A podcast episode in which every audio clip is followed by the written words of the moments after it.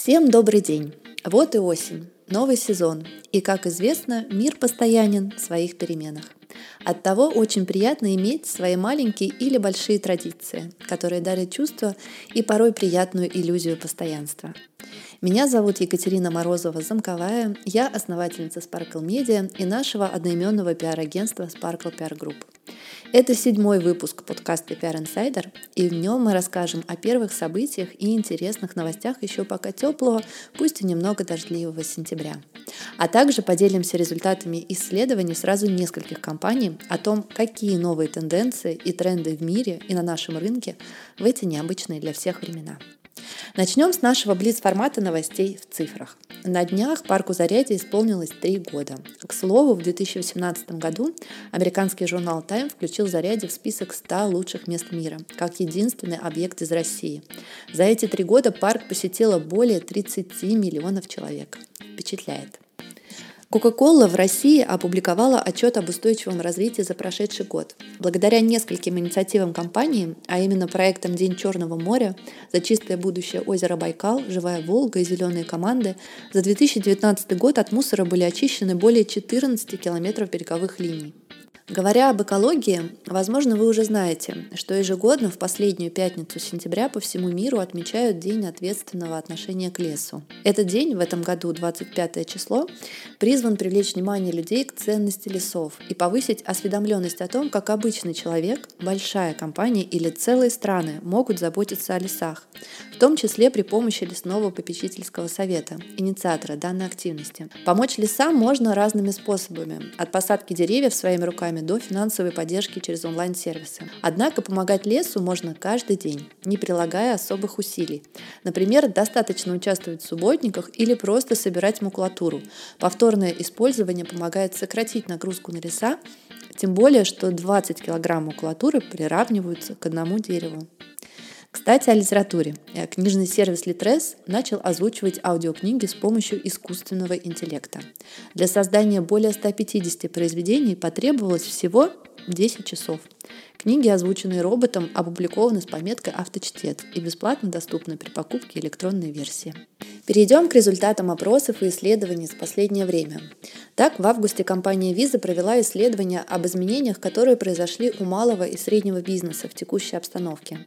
Какие же основные выводы и результаты? Думаю, для вас не сюрприз, что многие владельцы и руководители российских компаний, как оказалось, почти 40%, планируют сохранить режим удаленной работы в ближайшем будущем. И хотя каждый пятый предприниматель отметил не столь положительное влияние работы из дома на продуктивность своих сотрудников, лишь 18% опрошенных однозначно высказались против того, чтобы полностью отказаться от удаленной работы в будущем. Интересный факт, что несмотря на достаточно сложный период во втором квартале этого года, почти половина опрошенных не собирается в ближайшие 6 месяцев сокращать расходы. При этом чуть больше половины участников опроса, а именно 56%, ответили, что во втором полугодии даже планируют расширять бизнес и вкладывать деньги в его развитие.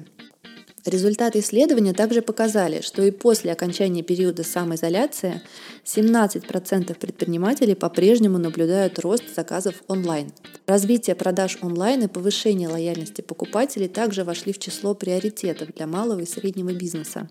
Отвечая на вопрос, каких сервисов не хватает для эффективной работы вашей компании, 40% респондентов высказались за готовые решения для создания программ лояльности – а еще 35% за сервисы для повышения эффективности онлайн-продаж.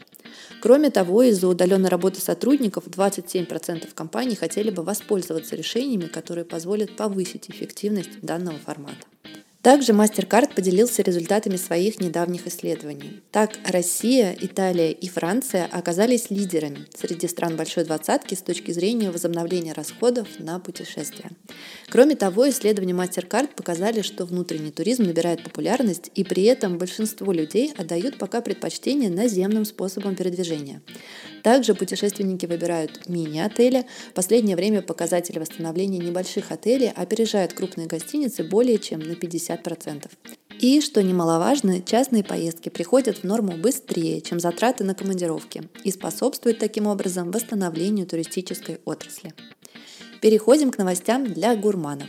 Совсем недавно в The Outlet Moscow на Новой Риге состоялось открытие бутика элитного шоколада Патрик Роже – Мы уже рассказывали о том, что бренд приходит в Россию и очень ждали этого открытия. Вот несколько интересных фактов о легендарном французском шоколаде. Патрик Роже открыл свой первый именной бутик более 20 лет назад в пригороде Парижа. Бутик в The Outlet Moscow стал первым фирменным пространством французского бренда за пределами Европы и вторым по счету международным бутиком. Важно отметить, что Патрик Роже не только шоколадье, но и скульптор. Подобно тому, как другие лепят глину или придают форму камню или дереву, Патрик превращает шоколад в скульптуры, которые становятся бронзовыми или мраморными и выставляются по всему миру.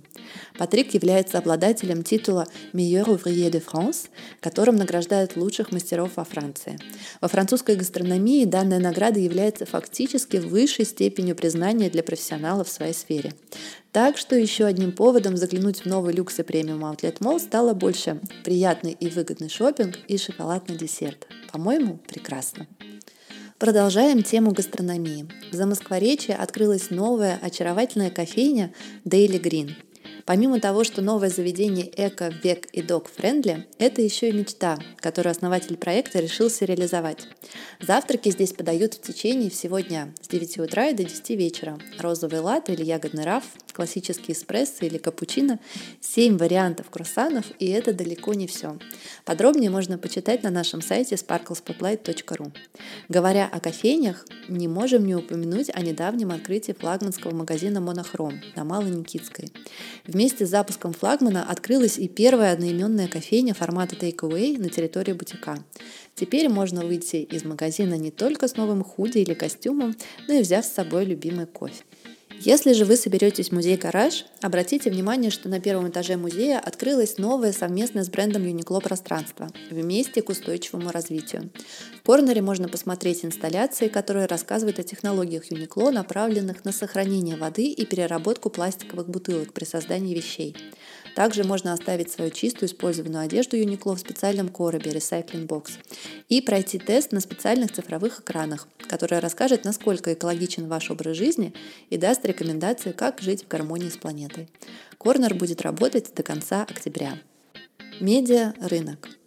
Журнал Vogue выпустил лимитированную коллекцию. Это капсулы из футболки, плакаты и сумки шопера с изображением картины «Надежда» руки Эрика Булатова. Напомним, произведение было создано именитым художником специально для сентябрьского особого номера издания.